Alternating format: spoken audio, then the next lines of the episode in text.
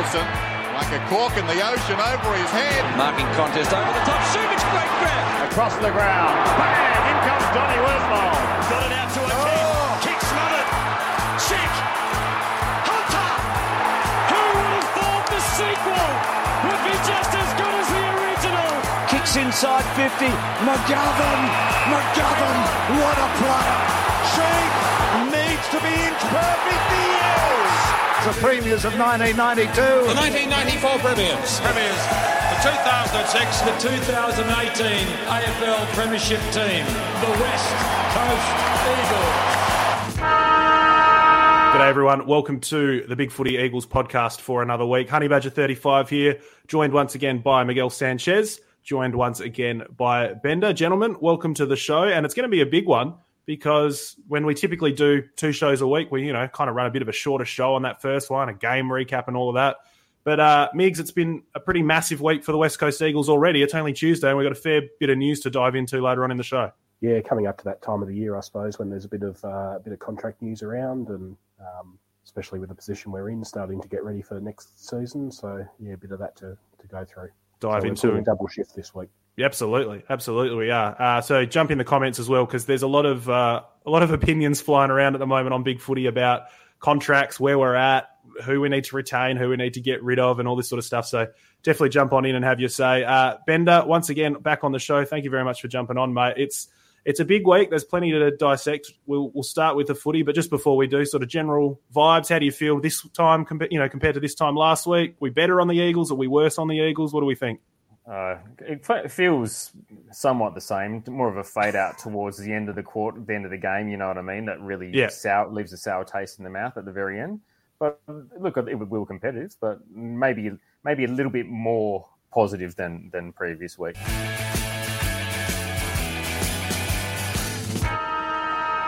All right, on that, let us then get stuck into the football. I will bring the score up here. There it is, down the bottom.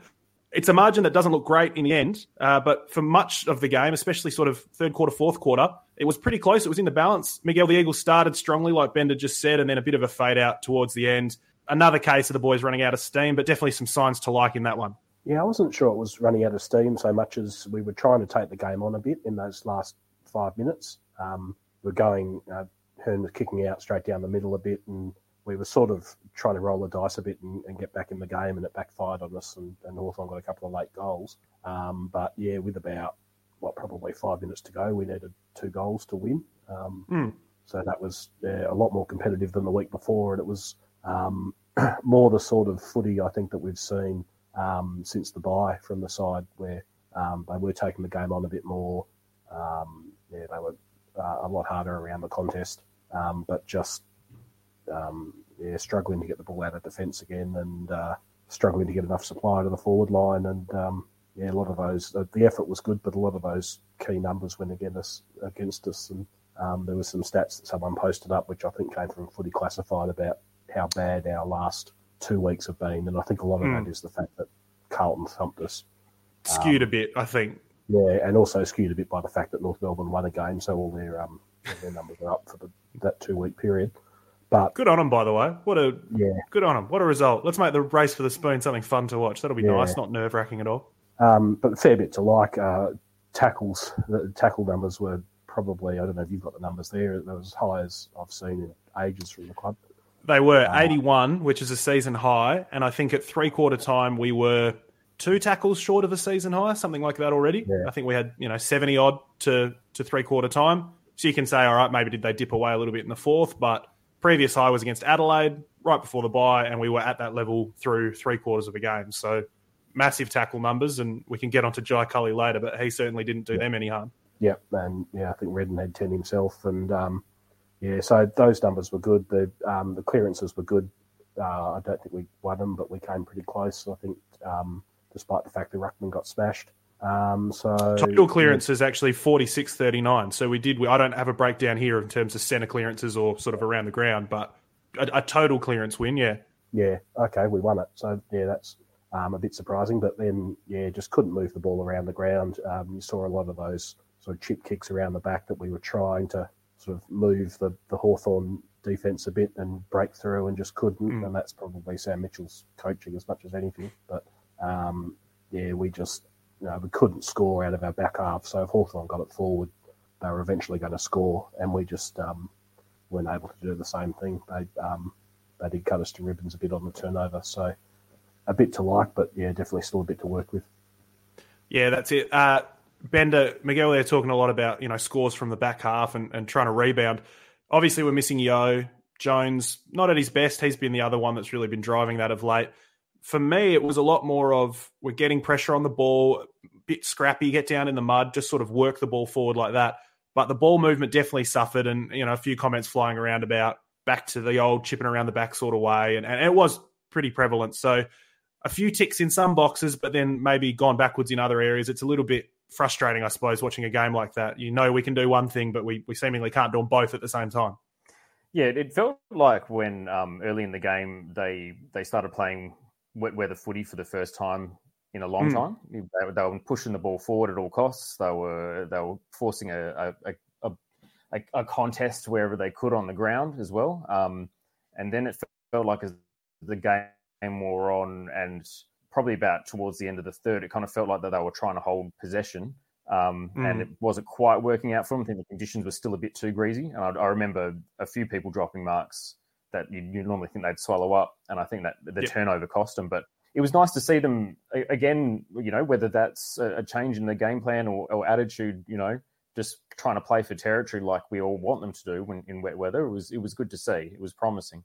Um, whether that's a, a, personnel thing, and Simo's just said, "Look, we've got to push it forward because we don't have the skills on that we want with the people that are out or not." But they, they did it, and and I thought it worked well for the majority of the game. But you're right; I think they reverted to type a little bit too much towards the end. Yeah, and you wonder. Migs there pointing out, you know, is that Sam Mitchell knowing what we like to do? Is it just one of those things just didn't happen on the day? Obviously, we are where we are on the ladder for a reason, but there were plenty of things to like around the ground, a few things to tidy up as you'd expect. Migs, I mean, I suppose from a player point of view, we can highlight a few. Culley, fantastic. Tom Barrass, potentially the game of his life, but, you know, a fantastic game nonetheless. Uh, Cripps, yet again, really impressed me with a lot of little stuff. Shuey had some moments that you thought, well, okay, there's Luke Shuey, the 2018 Norm Smith medalist. That's the caliber of guy we have at the field at the moment. So there were players to like. There were things to like. I know for me that you know, okay, we lost and whatever. I often try and look at the optimistic side of things, but there's plenty to take away from it, and, and particular some of the individuals. Yeah, I think since the bye, apart from the Carlton game, there's been um, positive signs to take away each week, mm. and yeah, the, the game plan's part of it, and certainly some of the individuals, and we've seen young guys come through. Um, Culley, obviously, I'm sure we'll spend plenty of time talking about him. Um, uh, Brady Hough probably been a bit quiet the last couple of weeks. Played really well against Richmond. Um, Bazzo looks like he's been playing for um, a year. I've forgotten that he's yeah. new. He keeps doing yeah. these things, and I remember in his debut and early games, you'd be like, "Okay, great, there's Bazzo, nicely done, yeah. happy you can do." He just takes marks now, and I'm like, "Okay, all right, good mark." I think Incredible. he might have been one of the ones that dropped. He might have dropped one of the ones you were talking about, but um, in the wet, never mind. Um, yeah, he played well. Um, Liam Ryan, I thought, um, yeah, bounced back from you know, people wanting him dropped, and the effort was right. Rioli, yeah, if Rioli hadn't been available and Petruccelle, if Rioli had been available and Petruccelle, then maybe he would have been. But mm. yeah, the effort was right up. He was impacting play. So um, yeah, that was that was really pleasing. Um, yeah, plenty to go on with. All right, then Bender, let's do the Jai Culley stuff because that's what people care about. We got a future superstar on our hands about a month ago. He came in he's only playing against kids most of his life, so he's played what three or four waffle games against men. Comes in, plays AFL, twelve disposals, which doesn't jump off the page at you, but then you realise he's led all the players with seven clearances. He's got eleven tackles, which is the second most on debut in AFL history. The record, of course, held by Jai Newcombe on the other side. So good luck to the to the two Jais, but look, a really promising debut, and alright, wasn't it wasn't thirty touches and three goals or whatever, but you can look and go there is a player that the Eagles have something to sort of work with and maybe a building block for the future there. Yeah, definitely. I think what what impressed me most about his game was is that he wasn't afraid to throw his weight into the contest, and even so, he's not fully developed in terms of of you hmm. know him developed. Um, but he's still not scared to throw his body in, and he's and he's knocking people out of the way. He's affecting the contest, you know um, well, that was that was really good to see from a young kid throwing it in there. And I think that he, um, I think I mentioned on the day, he wasn't afraid to get dirty. You get on his knees, tackle, you know, dig the ball out. It was really good. It was a promising hit out. Um, and if you haven't got the ball, all you can do is tackle, and and and that's what he did. He kept working when he didn't have the ball, and that was probably the most pleasing thing, I think. And Migs, all of that from only about two thirds game time, you know, and you've got to obviously bring him along slowly, young guy, and still getting up to speed with playing men's footy. But he's putting out record numbers in terms of the tackles. He's getting everywhere. He's leading the team in clearances, doing all that dirty work. So you look at a guy there in Culley, definitely one for the future. And another guy we can talk about is Xavier O'Neill. He's come back absolutely staunch. I don't know if it's the haircut. I don't know if he's been in the gym or whatever it is.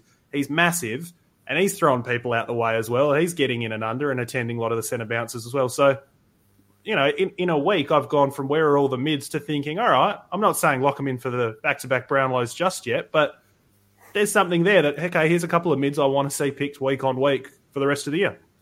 Yeah, we've been waiting for a while for O'Neill to put it together, mm. haven't we? Um, didn't quite do it on the weekend, but yeah, certainly had some moments. Uh, it was his first game. Who was I arguing with someone on the forum or on Twitter? I can't remember. Arguing with someone. That doesn't about, sound like you, Migs. Yeah, doesn't at all. Um, arguing about you know, he, didn't show enough and he should be delisted. Uh, he's come back and just he played his first AFL game since April. Mm. He's had 19 touches. Um, he hasn't played the whole game as a midfielder. He's done um, done enough, I thought, to, to warrant yeah being in the side for the rest of the season. He had that game against Collingwood as well, where he played a ripper and then didn't back it up the next week. I forget if he got dropped or if he was injured or what happened there, but that was a, a bit of a frustrating sort of false start to the season. But you know, I mean, we can wax lyrical about Culley all we want, and Migs, you know, fire away on that front as well. But I thought it was a nice little bonus that I wasn't really expecting out of the game. It was maybe a guy that was getting one last shot in my mind, but nah, why not? Back him in, give him some footy, give him some minutes. Yeah, he'd been in good form in the waffle, and um, probably had been in good form really before he got um, injured. So mm. yeah, um, definitely earned a chance back in the side. Um, yeah, seemed played all right. Um, yeah, definitely give him another go. Culley, yeah, really impressed with, um, and saw him today in his uh, in his press conference, and you, you just realise that what, two months ago he was working part time in a chicken shop he was training with the Dandenong Stingrays two nights a week. Now he's a full time AFL footballer. That was his mm. first game. He yeah, comes out and leads the uh, leads the tackle count, leads the clearance count. So um, really impressive from him. Um, really impressed by him on field and off field as well. And yeah, I think he's going to be a great get. Uh, Bender, I'd like to spend some time talking about Tom Barrass, please, because he has been asked to do so much for the boys this year. I don't know where he sits in the best and fairest. He'd probably be pretty high in my mind, but I keep flip flopping on who I think is in front. 30 disposals. You know, he's marking everything that's coming anywhere near him. I think he had the most marks in Eagles history for a single game, but some of those are chipping around the back. Some of them are true intercept marks, coming over, killing the contest. And Bender, you and I talked about Lewis last week. Three goals a game coming in. Did he kick any? I should have probably had that one no, up ready to no, go. Him, kept None. Bloody hell. Nine touches, two marks. No goals. See you later, Mitch Lewis. You got the Tom uh, Tom Barrass experience. It was immense. It was just it was unlike anything I reckon I've seen from an, an, Eagles defender in a long time. Even McGovern, you know, when he was he was picking off kicks at, at, at his peak, it was it was nothing like what Barrass was doing. Barrass was covering his man and and intercepting. You know what I mean? It was fantastic. Um, yeah, it was definitely up there with with probably the performance or single performance of the year, I reckon, for an Eagles player. Um, but yeah, in terms of the club champion, he'd have to be top three, you'd think, or top two mm. at least. He's just he's just he's outside of the the the first half against Essendon, and then you know a not so great pairing against Carlton. His past kind of I don't know month or so has been fantastic talking about club champions, Migs, a couple of guys who've been absolute legends for the club, and we'll even circle back around to later on in the show when we talk about contracts. Shannon Hurn, another fantastic game, 28 touches from him. Somehow missed a shot that I thought he would just bread and butter that and just yeah. nail it and really, you know, push us forward. But he was everywhere. He was getting the intercept marks as well. And then Luke Shuey as well, the last couple of captains for the club. Two goals, keen, you know, keen mover in traffic and, and making space for himself. Stopped on a dime at one point to kick that left footed goal and just looks to have a little bit more confidence. He's playing footy again, you know, in consecutive games is the thing we've not actually seen from him for so long. So starting to look like Luke Shuey might have a little bit of footy left in him. I still think they need to temper expectations and use him on the flank and all this sort of stuff. But look, if they're going to play him, the least he can do is play well, and he, he's played very well yet again. Yeah, I was looking at his um, his recent stats today, and he's played what seven or eight games in a row or something. Um, yeah, eight. Eight is it? Yeah. Um, I don't think he's gotten over seventy five percent time on ground in any of them, so they're using him pretty sparingly. Mm. They are using him, I think, as a as a um, pure midfielder. He doesn't seem to have been resting forward at all, which you, know, you said you like to see him on the flank, and I'd like to see that as well. And yeah, I don't know, maybe later in the year or next year if he plays on, um, as you know, guys like Culley um, start to get more of an opportunity in the middle. But yeah, um, Kennedy as well. I thought turned back time. He was um, uh, he had Blanck all over him, but um, still managed to kick a couple of goals. And I was just surprised he even backed up for a second week. So uh, yeah, those um, those three uh, older guys really really helped us along. Redden as well actually played well. had a typical sort of Redden game where you barely notice him, and then he's picked up like twenty three touches or something. Yeah, heaps of tackles and you know in and under. We'll talk about Redden as well. Circle back to him later on in the show. So Bender, I suppose going forward, obviously seventeenth at the moment, and the Eagles are a pick one or pick two. That's the equation. That's sort of what the rest of the year holds from a results perspective. But as we build and as we go forward next year, that's the sort of game that I'd like to see the club turn into a win. And I also think it's very reasonable that we should expect them to turn something like that into a win. You know, the Hawks not the greatest side. They're sort of down the bottom of the ladder as well. And they had their moments. We had our moments. A few little things that could have gone one way or the other, a little bit of accuracy or inaccuracy one way or the other. You never know. The game was there for the taking, and that's probably is it the third time since the bye, third or fourth time since the bye, we've had a game that's really right there, ready to be won. And it's a matter of, I guess, now how do you turn these, you know, winning one out of four, how do you turn that into two out of four or, you know, three out of four and eventually start building on these sorts of good performances? Yeah, look, I, agree with you. It's it was an extremely winnable match, and I think with a healthier mm. list, there's no reason that we shouldn't romp it in. Um, I think the, the positive about this game is that we started strong, you know, and we played for the, you know, it was it was as close to a four quartered effort as we've had for a, I don't know, probably, well, besides the Essendon game, for for a decent amount of time. Um, and yeah, I, I think, look, you bring in Naitanui, uh, you know, I think our, our rucks were just behind all day. They didn't influence the bath. game at all. Um, you mm. bring in you bring in that Louis, I think the result changes just based purely on on a competitive ruckman.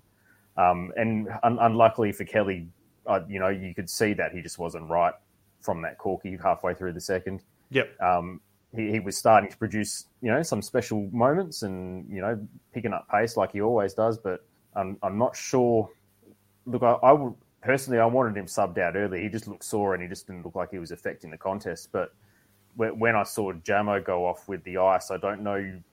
There's something cynical in me that, that thinks that Jamo might not have been as injured as he need he needed to be subbed out, and they wanted more run, um, mm. and they were maybe waiting for that later in the game or not. But I don't know. I think um, that was a bit of a downer. But yeah, look at it. It was winnable game. Um, just couple more things need to go our way, I think, in terms of our personnel, and, and we should be able to gobble them up. Yeah, Kelly was an interesting one because that he was almost the story of the first quarter was the battle. They you know had a tagger on him, and the commentators were going on and on about it. But I think he had seven or eight touches to quarter time and a goal. And another thing from O'Neill that I really liked was put a block on for Kelly, put a block on for Kennedy as well, doing some some dirty things like that. So just the little things to kind of cement your spot in the team. Wait and see how Kelly backs up, but he's been building over the last few weeks and starting to get excited about what Tim Kelly has to offer.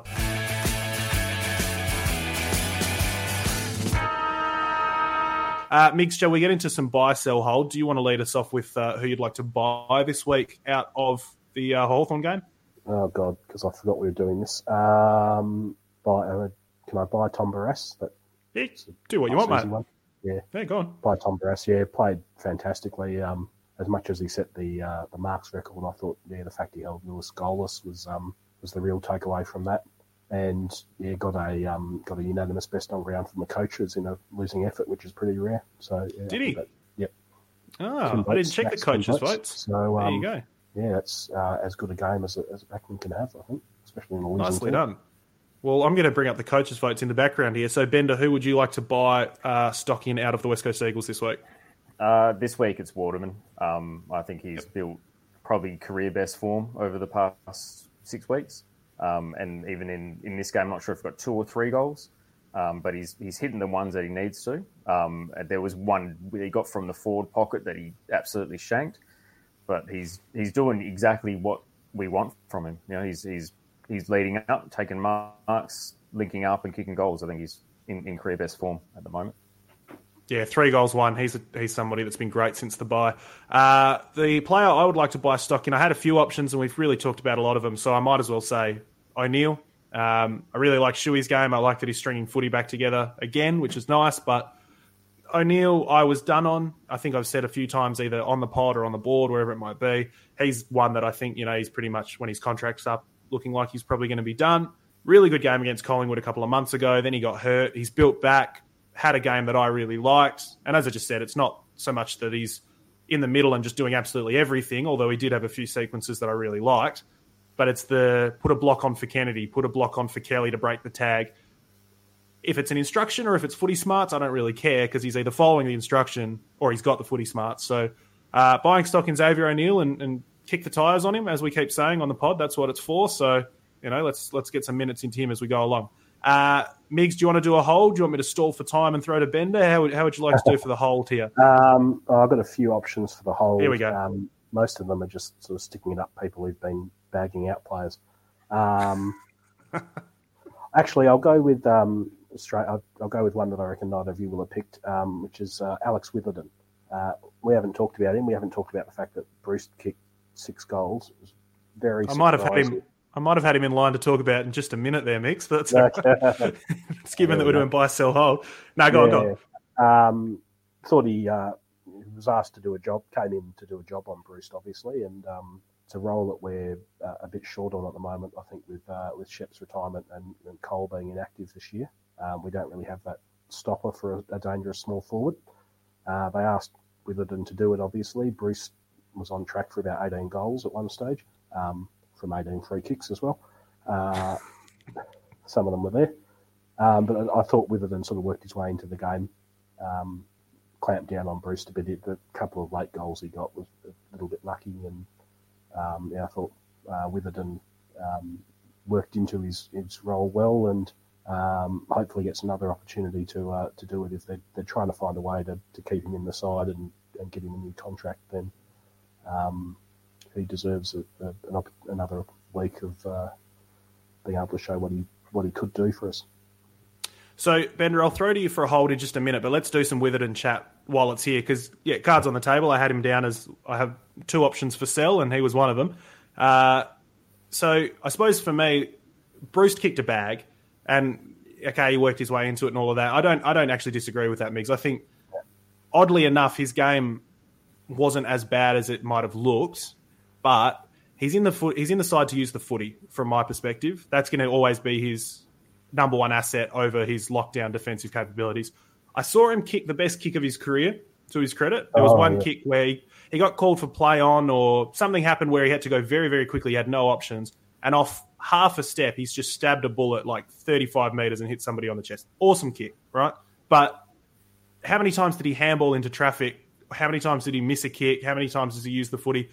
Bender and I talked last week about, you know, maybe this selection was more about he's in for one last chance, see what he can do before the contract's up. Um, I mean, Bender by all means, please sound off on your Witherden uh, comments, I suppose, or, or your takeaway from the game. For me, look, if they're going to keep playing him to see if he's worth another contract, that's one thing. But I would think at the moment he's probably one of the easier D list options for me. I just thought it was a questionable role for him. Like, like, mm. Out of all the players on our list, I wouldn't put him to play on Luke Breust. I just don't think he is has the defensive capabilities to, to play on him, let alone someone that is even you know less dangerous. I would have thought um, you know, we would have tried to release him a bit more so he could do some rebounding footy. I think that's where his strength is. Is, is like you've said, is he's kicking. You know, I know he's had his moments, but I don't think he's quite had the the license to kick. Um, and I think he would have that now. I, I, just thought it was a questionable role altogether, and I think it got shown up for what it was. Um, I don't know. I don't understand what they're trying to do. You know, I'm sorry. This this is a segue with um with Foley. I don't get what he's he's a forward tagger at the moment, or mm. surely he he would have been ideal for Breust. I would have thought he's athletic enough and fast enough, and just has to lock him down. Doesn't have to rebound, but I don't know. They seem to have him on Jath or uh, in fits and starts. Ryan did a number on him as well, and Cripps. Like the, the forward pressure and the tackling, we didn't really talk about so much. But I mean, for that situation, even there, Migs, you know, Breust got on top of him early. There's no denying that. And we were lacking drive off halfback. So is that not an opportunity, I guess, to maybe try Foley on Breust and, and free with it and up a little bit more? You know, if, if we want to see him in the side going forward and decide if he's worth a contract or not, is it do you want him in the side, I suppose, Miguel, for the defensive chops? Are you happy to see him have a matchup like that? Or is it just a matter of we're trying to find a role for somebody we might have already made our mind up on? What, what do you think the selection thing is there? Yeah, uh, I didn't want to see him in that role. Um, mm. Now that he's obviously been brought in to do that, um, then I'd like to see him get more than a week to do it, um, if that's the way the club wants to go with him. But yep. I do agree with Bender. It was a, a strange choice. Um, and I think I tweeted, like, I don't know quite who our matchup, our best matchup available is for um, for Breust, but I'll, it definitely isn't Witherden. So, mm. um, yeah, they, they threw him the job. Uh, he got six goals kicked on him. I thought he improved as the game went on, but yeah, it doesn't seem like uh, like something he's suited to. But yeah, give him another chance. Um, St Kilda have got some um, a few dangerous smalls, so yeah, put him on I don't know, Wanganeen-Milera or someone tomorrow, uh, Saturday, Sunday, and um, maybe give him another go. But there, there's certainly uh, the, the back line is the one line where I think we've got real competition for spots. Um, and the fact that Foley can't get in, that Foley's playing forward, and uh, you know, Nelson's in the reserves, and uh, Petrevski-Seton, who's even shown some signs down there, is is mm. the emergency. Um, there's, there's, there's a bit of um, bit of competition there. So if they're going to play him um, and give him that job, then yeah, I don't know. I suppose kick the tires and see how he goes. I'd almost rather just swap him and Foley. Have Witherden play as a defensive half forward. See if that works. See if getting him the ball on the wing is handy rather than off. I, I don't know. I'm I'm out on Witherden, but it's certainly. I agree with the concept though. You can't bring a guy in for one week and say, "Yep, tick, we've made up our mind on that." It was a bit of a hiding to nothing. Uh, back into buy, sell, hold. Then Bender, uh, who was your hold for the week? We'll do that one there. Oh, my, my weekly flip flop on Liam Ryan, basically. Um, I don't think he could have asked him to do to do more than he did. Um, he just he um yeah, as a small forward, if you're not getting the ball, you tackle, and that's what he did. You know, and he worked himself into the game. Um, couldn't ask for more when you're when you're out of form, which I feel like he is. I think he did the best possible thing he could do. Goal kicking still a bit dodgy, but yeah, did I thought he did as best as he could do. Stop playing for free kicks, Liam Ryan. He yeah. was in my he, he, was my hold as well. He was my buy last week. The pressure was great. The running was great. The desire was fantastic, and everything we've seen in the past. Stop throwing your head back. I'm so sick of it. We're going to talk about it later in the, from a league wide concept uh, context, but I'm just so sick of it. Holy crap! Uh, my sell is well, I had to. I was flip flopping between Witherden, but we've had a bit of a chat there. Zane Trew, unfortunately, is my sell if I'm you know, treating it as a stock situation. Five touches in the waffle. obviously didn't play AFL. He's come out injured from the waffle, or so we would assume based on everybody reporting it. But Migs, no word from the club. Zane Trew no. doesn't doesn't rate a mention, so he's no, he's AWOL. Yeah, come down with a big case of Partington's. Five touches. I'll just check I, Twitter and see if they've replied to me. I'm almost certain that they haven't, Migs. But uh, yeah, yeah, you know, I Exxon I like, and I keep going on about him. Culley picks himself for as long as he's available or as long as it fits their plan, I suppose, for development. So I don't know where that leaves Trew for the rest of the year. Does he get one more look in? You know, where's he at with his deal? Is he somebody that's going to fall onto the scrap heap? So a bit of a sell for me there. Uh, Miguel, your sell for the week. Uh, just before I go to that, um, yep. comment from Twitter because for some reason on this software, the comments from Twitter don't come through. Yeah, um, correct. Sorry about that. Sorry about that. Um, but thanks to Vishy saying, remember when Migs got put back into place by uh, Xavier O'Neill's old man on Twitter? I don't know if it was his no, old I man. Don't. It was, certainly, it was certainly a relative. Uh, yeah, that was funny. I said something about it was the injury list, and it was basically we were going to be playing um, 20 uh, top up players uh, and Xavier O'Neill. And oh, no. I plucked him, you know, plucked him as a random name who I knew was available. And um, I think it was Patrick O'Neill took a bit of umbrage, thought I was uh, denigrating him. Um, we would never do that on this show. No, Big fans not. of Exxon on this show. No, and he's now my sell for today. Uh, no, uh, uh, my sell was actually going to be Foley, just because. I, yeah. doesn't seem to have a role Where does he fit? to him, and they're, they're using him as a square peg in the forward line because we're missing Rioli and, and Petruccelle and um, Winder can't seem to get a game, and they're, they're getting No. to do a role, I suppose, um, did a bit of a defensive role at times, but yeah, it just seems to be played out of position. Um, might go back to the waffle this week if it. Um, it's not a, a sell to the point I think he should be delisted, but he's just my sort of down stock for the week. Yeah, he doesn't quite fit in. That's a fair point. Uh, take us home then for buy, sell, hold. Bender, who, who do you want rid of this week? Uh, Bailey Williams. I've been holding out, been trying to be patient, but the, it was a shocking game on the weekend.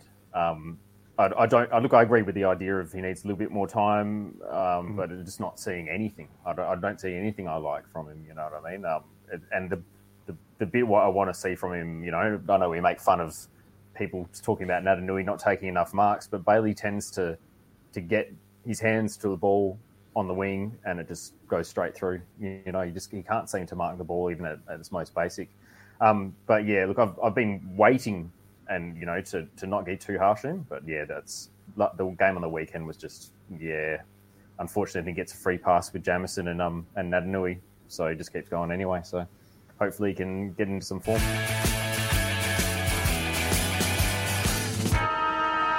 A bit of news then, gentlemen, and I know as we set up top, it looks only Tuesday, but apparently it's just the greatest week of news in Eagles history because it's just uh, been coming thick and fast. And, and Monday in particular, there was a Nine News report that had a lot of discussion in terms of contracts, uh, and then there is the discussion around Simo's contract, which Bender, I know you and I touched on last week, but we'll really get stuck into in a minute.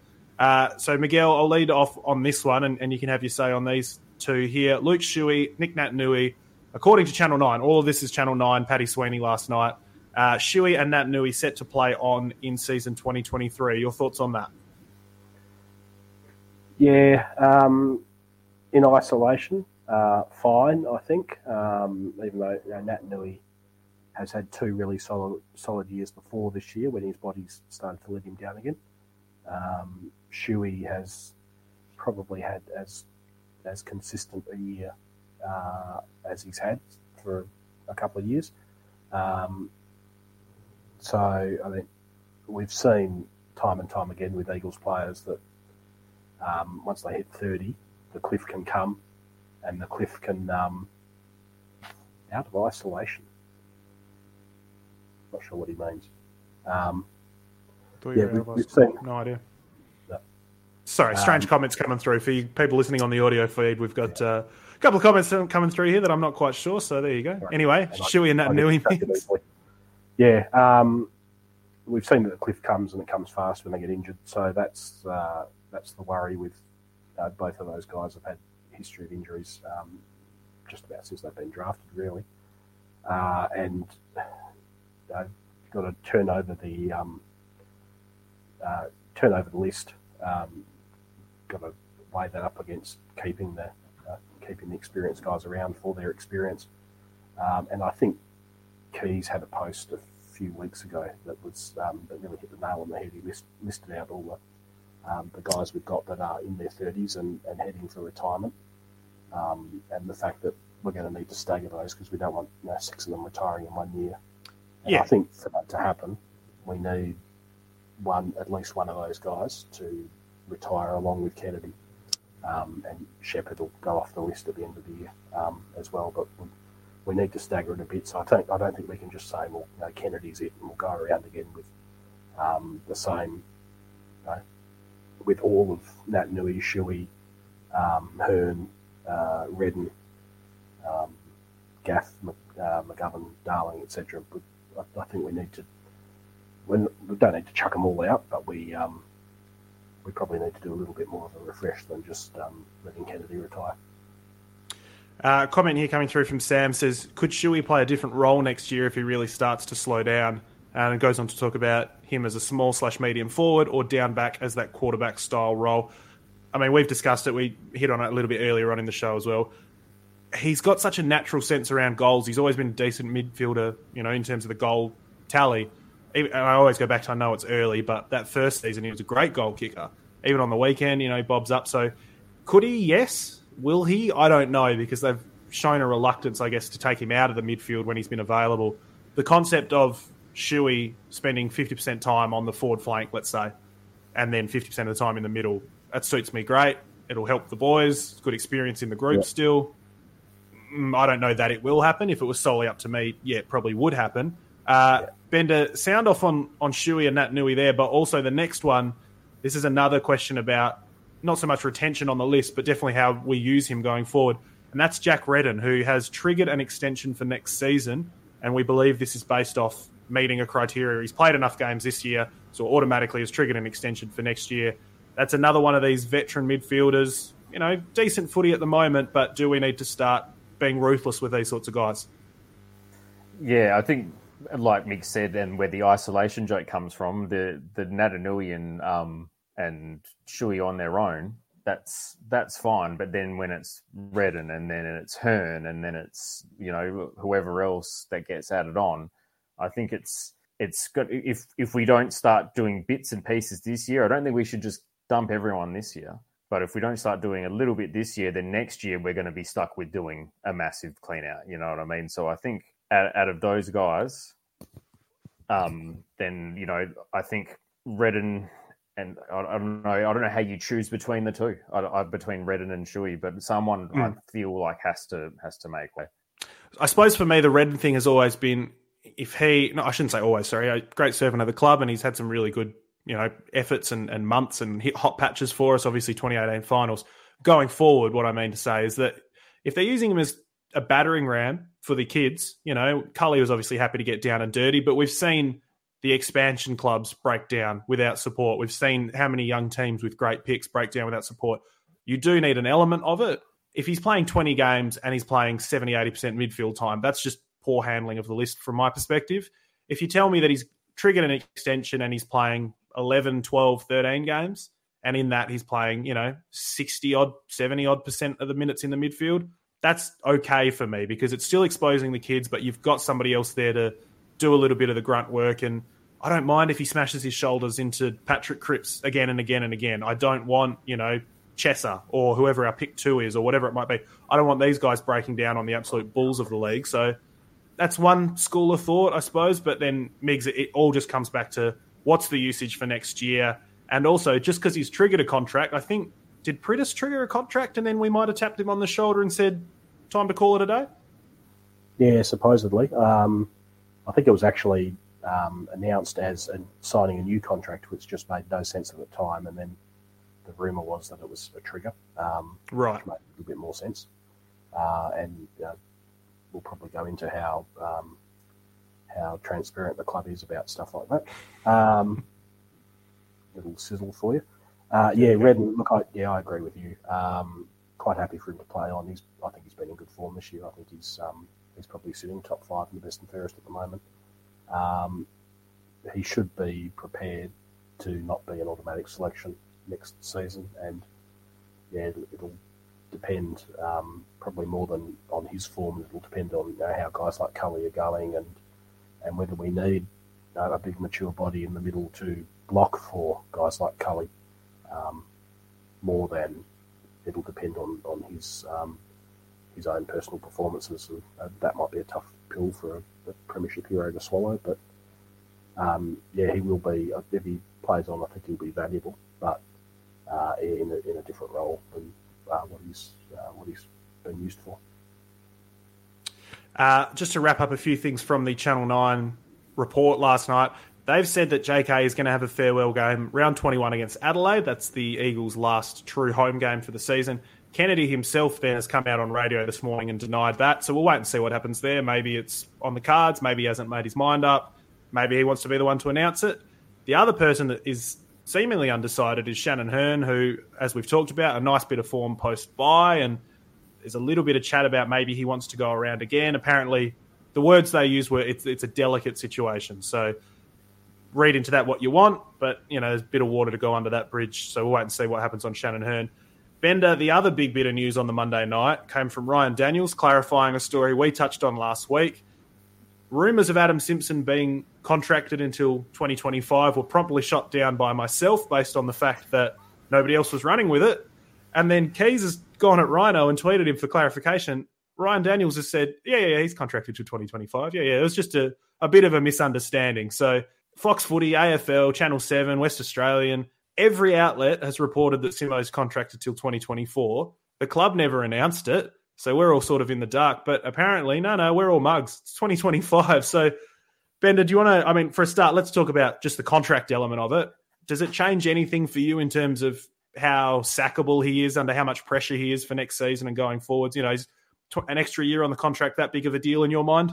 Uh, look, just quickly, that Ryan was going to be my um, hero of the week just for, for his groundbreaking story. I'm not I'm not nice. giving anyone else any credit. He's the one. He was first. It. Yeah, he exactly. was, wasn't he? So, yeah. Um. no. Um. Look, I don't know. I, look, it doesn't bother me a great deal. Um. But I definitely think it it does make him less sackable. Um. Next year at least, I think it makes next year a well, I don't, don't, want to use the term free hit. I think he gets all the next year now. I don't think he's going to make mid, reach, reach mid year and then get get turfed.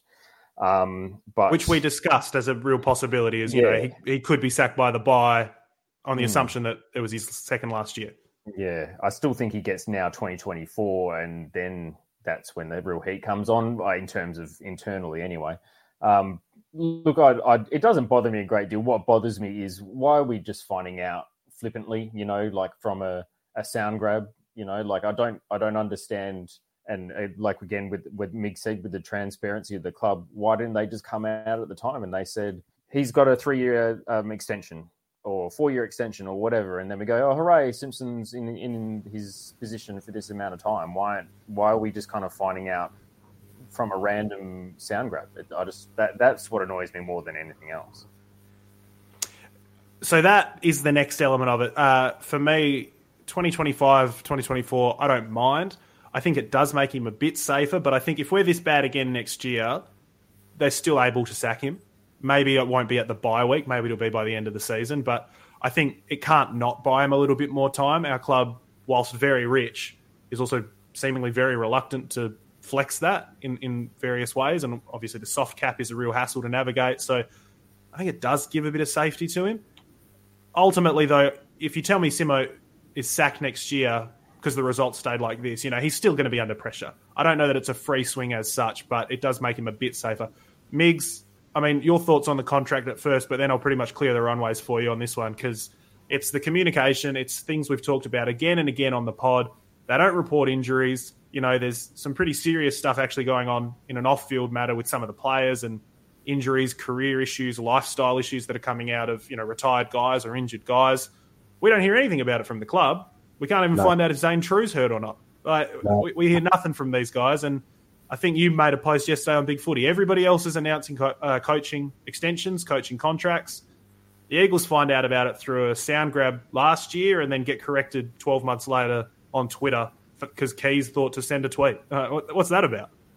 Yeah, uh, it's it's ridiculous, and yeah, we've talked at, um, at length about how um, how bad the club is at communicating stuff, and to the point of being um, almost treating the, the, fans with contempt. I think that you know they know they're going to um, sell out the memberships every year, and they know they're going to get the money piling in, and they don't really need to tell us anything. So, um, yeah, it's really disappointing. Um, yeah, I did that list uh, within about ten minutes. I was able to Google and yeah. find um, you know actual stories from every club that currently has a coach under contract, um, announcing that coach's contract or extension to their contract and the, the term of it.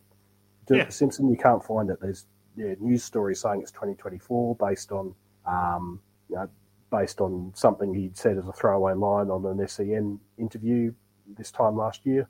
Uh, and then now it turns out, oh, actually, it was 2025 and everyone had the wrong thing, and the club has said nothing during that. So even on that, that's an element that I can't wrap my head around. All the quotes that I could find from Simpson say things along the lines of a few years, or you know, yeah, they've years, extended yeah. my deal. I don't see Simpson saying 2024 anywhere, and I don't know if I've no. just missed it, but I've had a decent look. So where has 2024 come from? They're not going to hear a few years and then go right. We've got our headline: yeah. Simpson 2024. They're going to ask. They're going to follow up. So well, has 2024 till now? Okay, but I, my everybody seemed to agree that it was 2024. Was yeah. it just one person got it wrong and everyone reported based on that report, or I'm not saying something sinister's up and the club's given out the wrong info intentionally or anything like that, but you don't hear the quote, I've been extended for a few years, and then yeah. put a number in your headline ad nauseum here for everyone to just parrot. It doesn't make sense. Somebody will have gone, sorry, Simo, a few years, does that mean 2024? Does that mean yeah. 2025? Where, like, where has it come from? This whole scenario doesn't make sense. And I suppose, like you're saying there, a very easy way to clarify it would be yeah. put a post on your website. The Eagles fans want to know who's injured. Eagles fans want to know who's playing for our waffle team, which was something that we talked about earlier on in the year. Mm. You know, weeks into the waffle season and you can't get the waffle list on the website. Yeah. It doesn't matter. And I suppose, Bender, you know, I'll, I'll bring you in on this one as well. Like, it doesn't change anything. The 22 that run out are going to run out whether they were picked on injury or availability or form. It doesn't change anything. The waffle team's still getting a kick whether I can go online and look up who number fucking 23 is or not. But it's just, I, I, I find it disrespectful as much as anything. It's our money's good enough for you, but you don't want to, you know, give us any time of day on really easy stuff that everybody else is nailing. You put out it's, this injury report. Sorry, I think you threw the bender there, but you put out this injury report. It's sponsored. It's uh, St John of God sponsored the injury report. I don't know why they put their name to it because it's completely misleading and incomplete information every week, and it's you know, well, I don't know why a health company would want to be associated with that. And you know, Zane Trew, who uh, most Eagles fans, uh, casual Eagles fans, three weeks ago probably couldn't have named, and he was probably heading for a quiet delisting uh, at the end of the year. He's come in for a surprise debut. He's played all right. Fans now know who he is. He's played two games. He's gone back to the waffle. He's had five touches. He didn't play the second half. Um, Rob Wiley, the coach, said, "Oh yeah, he was injured." Um, reported in the paper that he went off with a hip injury. Um, we get the full, complete uh, official injury list today, and he's not even mentioned. Um, it's just you know you, you make this big thing about the um, you know, new player playing and uh, this is his cap number and, and all of that, and you know, get around him, and then yeah, when it's not convenient, we're just not going to give you any information about him. Mm. Uh, sorry, yeah, Bender, your your take, I suppose, on, on the discussion around the contract, or just it's just I don't know, it's the latest in a long line of things in this sphere, and even if you don't in particular care about his contract length or or the injury list in particular, or this, that, or the other, it's it's the vibes. It's the vibes. It's the the social. It's 2022. Social hmm. media is pretty important. You know, like it, it's a big part of of you know getting your brand out there. No matter what your organization is, they they just it's so so simple. You can connect to so many people easily, and they just don't seem to have taken advantage of it the, the, the way they could. The most we get is we get get up, it's game day, set on a Twitter reminder. That that goes off like clockwork. You know what I mean? But in, mm. anything else, we can 7 a.m. on a Sunday.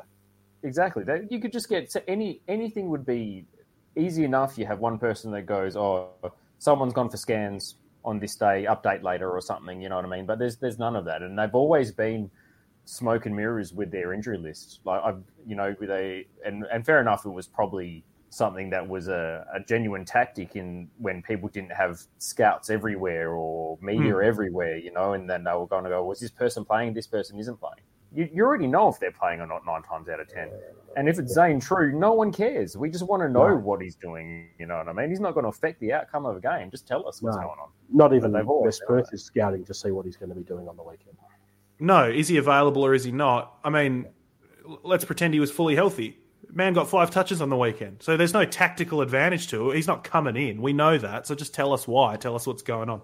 Uh, yeah, well, I think, I mean, I could talk about this one for ages because it's not the issue for me is not so much the extra year; it's the handling of it. But anyway, we'll uh, we might segue this nicely into some heroes and villains then.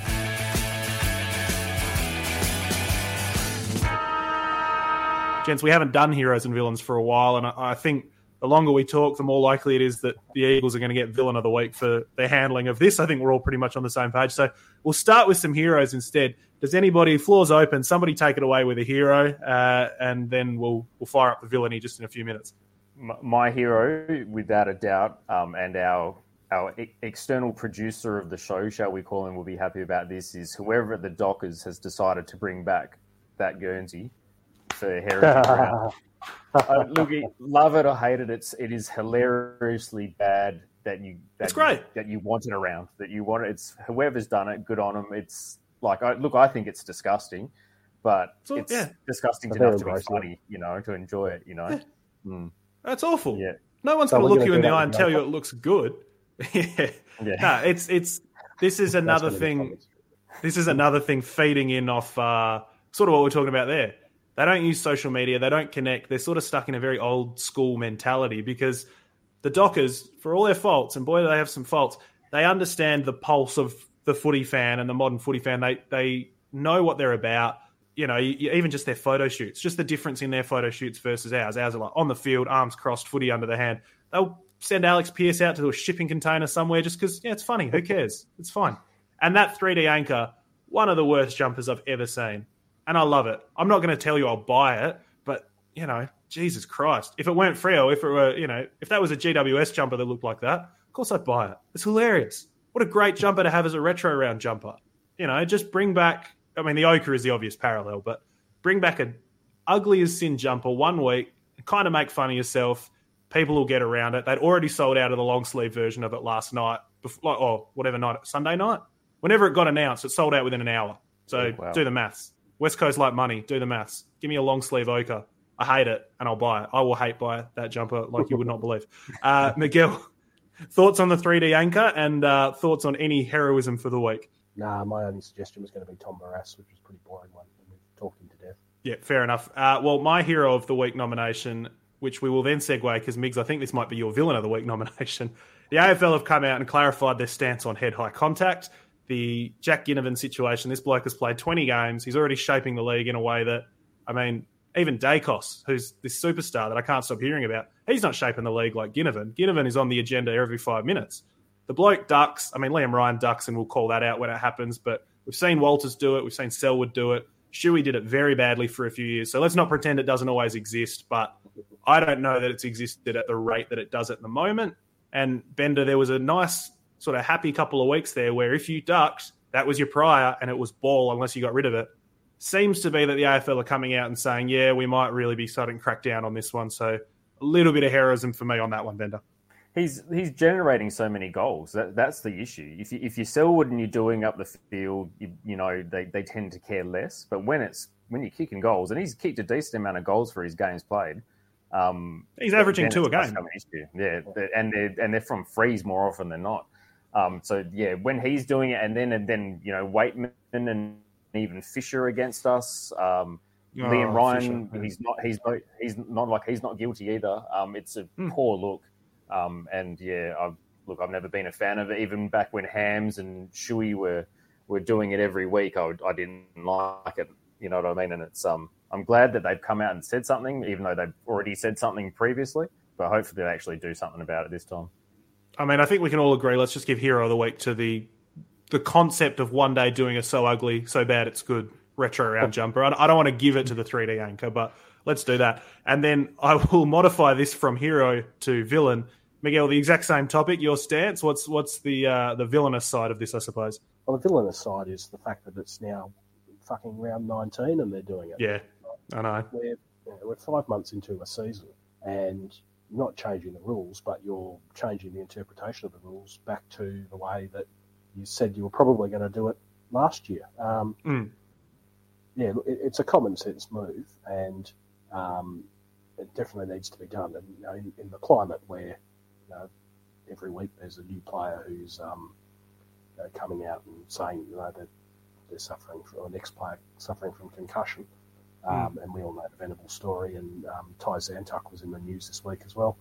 Uh, you don't the effects that it has on um, you know, on players long into the future.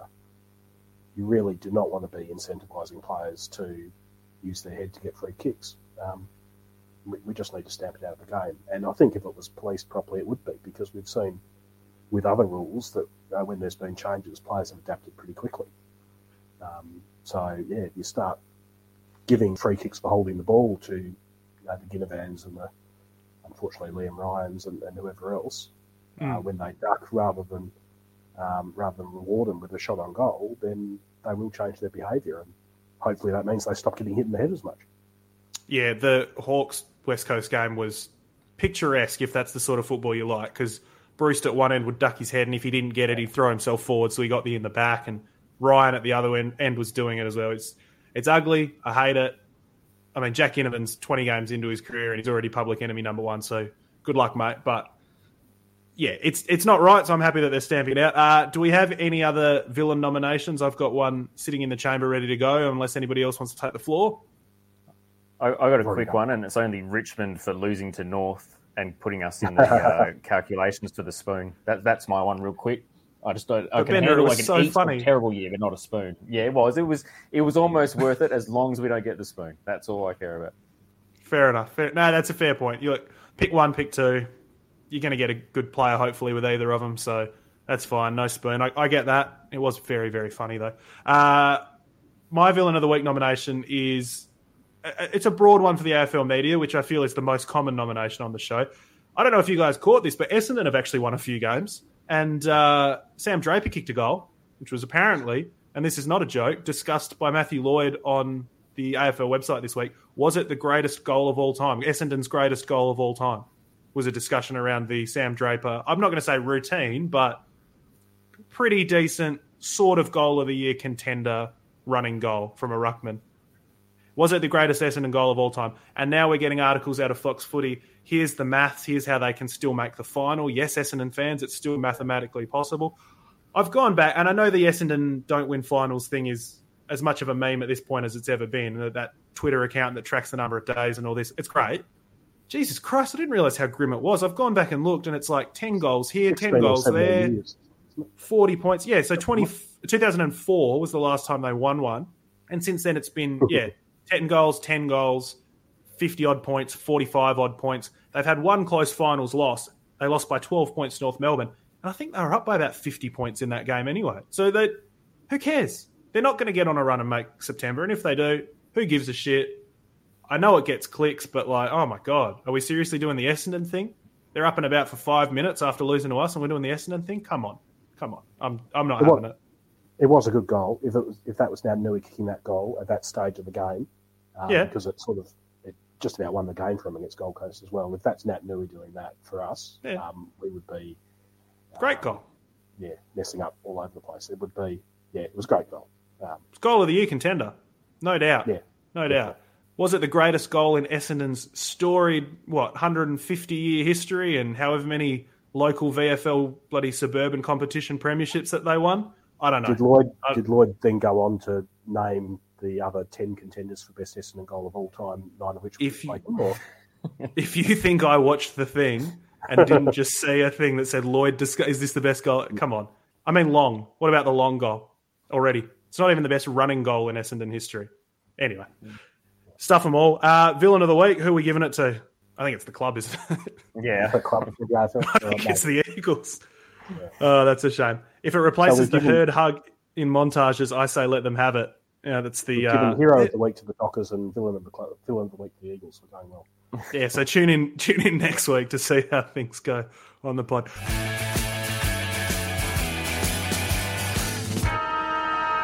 Well, gents, I reckon that will do it for us. A pretty uh, pretty in depth show there because there's quite a bit to cover. We will duck back later on in the week and, and have a chat. At what day, though, I'm not specifically sure. Potentially Thursday, but uh, my other great love, Leeds United, are in town, so I'm going to be traipsing around open training sessions and you know boozy bloody interviews and meet and greets and all this sort of stuff. So you might get a, a, a pretty informal, loose Thursday night podcast. I reckon might be on the agenda. You're going to try and pretend you're a Make a Wish kid to get in, or no, no, no. I'm just going to cop to being a massive sado, and they'll go, "All right, mate, come on, Jesus Christ, we flew all the way out here. Come on." So anyway, good luck to them. Good luck to Leeds. The team in blue and gold are going to win at Optus Stadium on Friday night, and then we'll we'll come back around on Sunday and see what happens against the Saints. Anyway, uh, Bender, thank you very much for coming on the show. Always a pleasure. Thank you. Thank you very much. Uh, Miguel Sanchez, Miguel Grumpchez. It's uh, been a bit of a grumpy one in some aspects, but a few things to like. So we'll build on that. Thank you for coming on the show. yeah, no worries. Keys isn't here, so someone had to do the grumpy stuff. Keys is doing the heavy lifting on Twitter at the moment, and he'll be back on the show near enough. I feel like this is. He's uh, he's been out in the field doing some work for a while, so we'll have to get him back on shortly. But anyway, there we are. Thank you very much, and we will talk to you later on in the week. Bye for now.